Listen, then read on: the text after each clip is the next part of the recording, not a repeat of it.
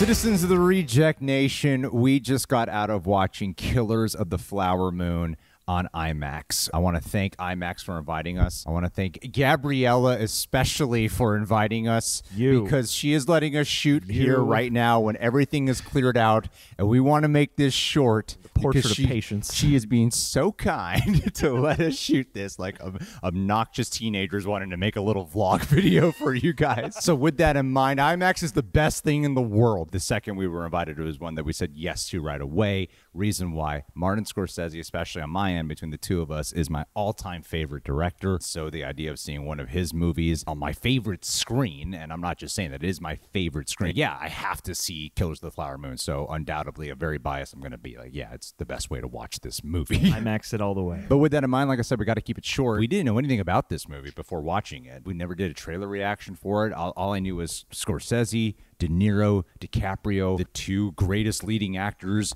my favorite director has done multiple films with, and now he's going to be directing them in the same movie. Have to go Whoa. see it. And apparently this is a, based on a true story. One of the greatest things I can say about it is it it feels, feels that way. It feels true. Like yeah. the entire time out of a three and a half hour experience, it just rings authentic. It never, ever delves into a Hollywood, even when you think it's yeah. gonna go like a Hollywood trope, it never goes to the Hollywood trope you think it's gonna go to. This is not a Christopher Nolan period piece. No, no, there's nothing that feels fantastical about it, you know? No, you're, it very much feels like a fly on the wall. It has almost like a documentary type quality. If you've ever seen like a Ken Burns, you know, American History, it, it has that kind of aura.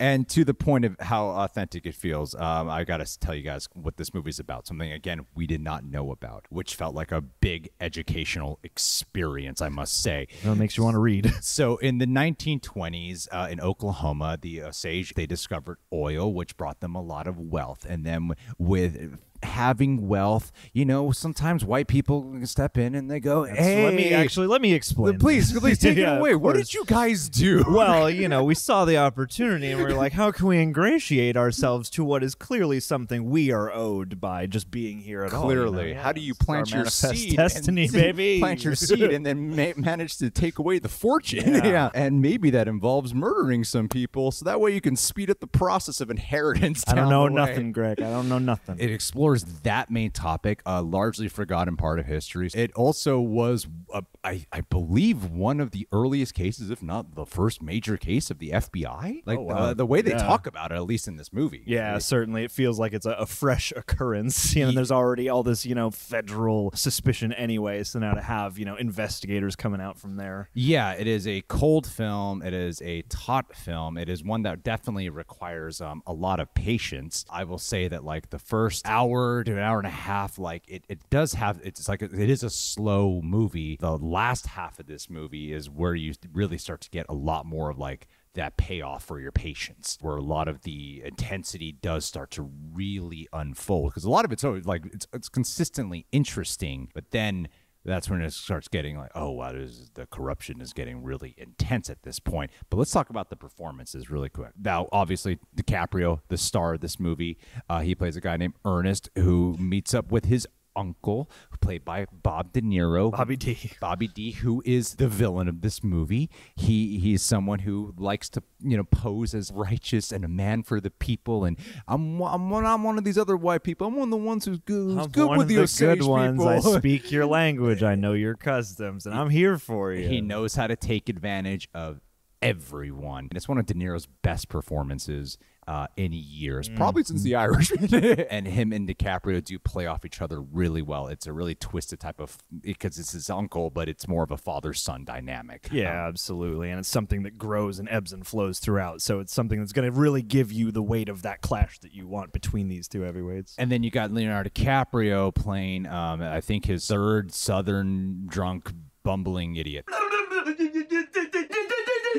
fucking miserable drunk. Yes, yes. This the, time, the biggest idiot the he's biggest... ever played. Honestly, it's a it's a really great performance. It is. It, it is. It's very believable. Like he just he's like a rotting pumpkin in this movie. You know, he what really I mean? Is. Yeah, and he's such a sad sack, mush mouthed kind of guy. And if he had any kind of like, you you spend the movie wishing he would grow a spine, but that's part of what's interesting about the character in general is how he is completely manipulated and pushed around by every circumstance around him, except for one, you know, which is uh, the the third, you know, kind of biggest performance of the movie, I would say, which is Lily Gladstone, which Hoop. everyone's highlighting, certainly for good reason. Yeah, Lily Gladstone plays uh, DiCaprio's wife. She is uh, one the, one of the wealthy Osage people who, uh, you know, DiCaprio marries in this movie. It's tough to get into it without really spoiling anything like that, but De Niro wants DiCaprio to marry her for to inherit the wealth. Yes. And the thing is, DiCaprio, part of the complexity with this character that makes him actually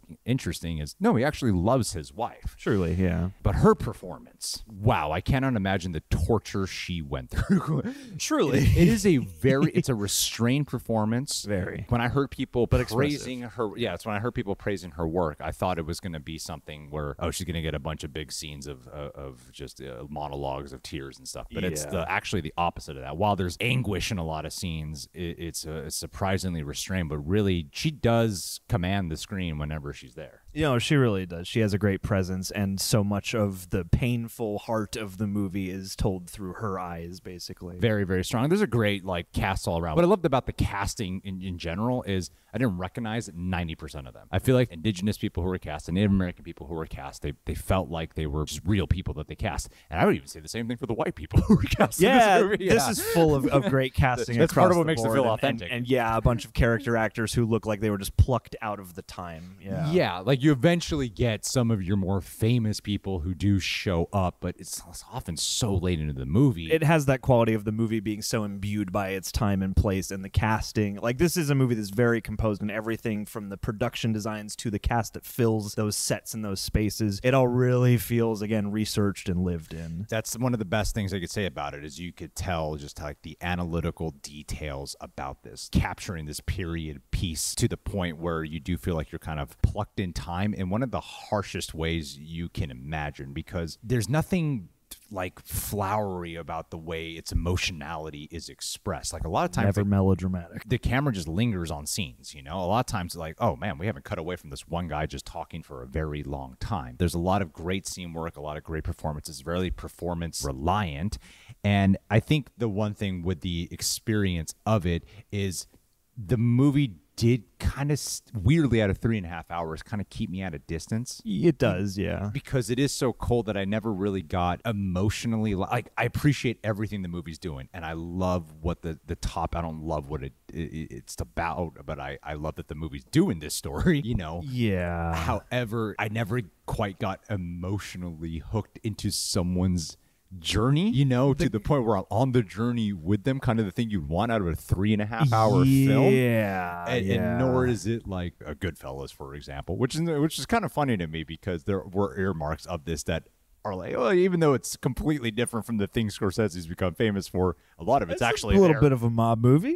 No, it is certainly, or like a crime family, crime family. It, yeah, it, just just circa the Old West. But yeah, a lot of that, yeah. like yeah, crime organization, made man stuff. You know. Yeah, yeah. It's the way how he did Irishman, which was a mob movie that it felt very meditative. This is kind of like that with a more of a period piece slant and kind of a dark, dramatic Western flair to it. Yeah, yeah, that neo-Western sort of noir kind of thing. Yeah, as it has that like percolating drum bass beat throughout. Yeah, uh, I really a- liked the music in this. I thought it was nicely kind of uh, a blend of things that would come after, but things that are also very rooted in native music. Yes, it shines a great light on the horrible atrocities that went down, and it is an important story to tell. You could feel how important this story is. You could feel how the fervor behind the filmmaking and the writing behind it as well. And while the dialogue does feel very true, at the same time, I could definitely feel the movie's runtime. And while I think the last half is way more engaging than the first half, I still was never quite as emotionally pulled in in a way that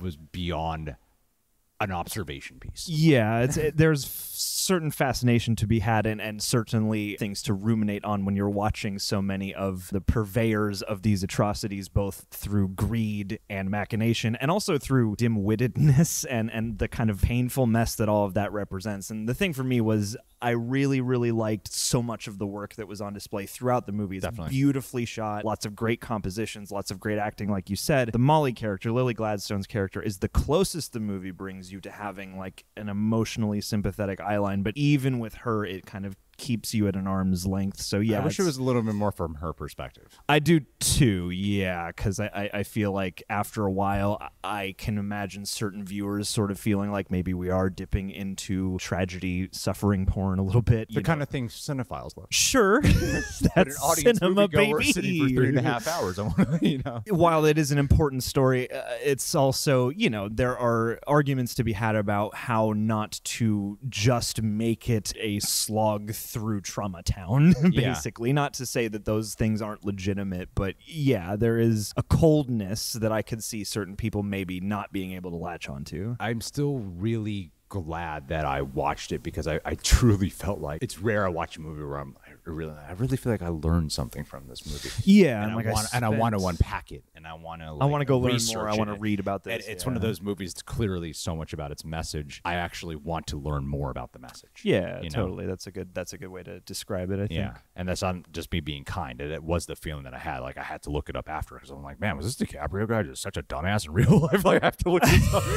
It does sort of remind. It, reminded me of like of The Master in that kind of way, where you have this protagonist who you're like, is this guy going on an arc or a journey, or is he just kind of bumbling his way and, and just being direct? Is he just a true pawn in this horrible, horrible game that, you know, yeah, has yeah. so many different touchstones in American history? From a technical filmmaking standpoint, I would give it like a like a nine out of ten. From just a movie-going experience, I would probably honestly just give it like a seven out of ten. Yeah, we're probably in, in agreement. Yeah. Like there's so much to appreciate, but if you're really going to be swept up in the movie, that's kind of, that'll vary. Yeah, that definitely varies. I heard some people walking out who really loved it, and I heard some others who were like, eh.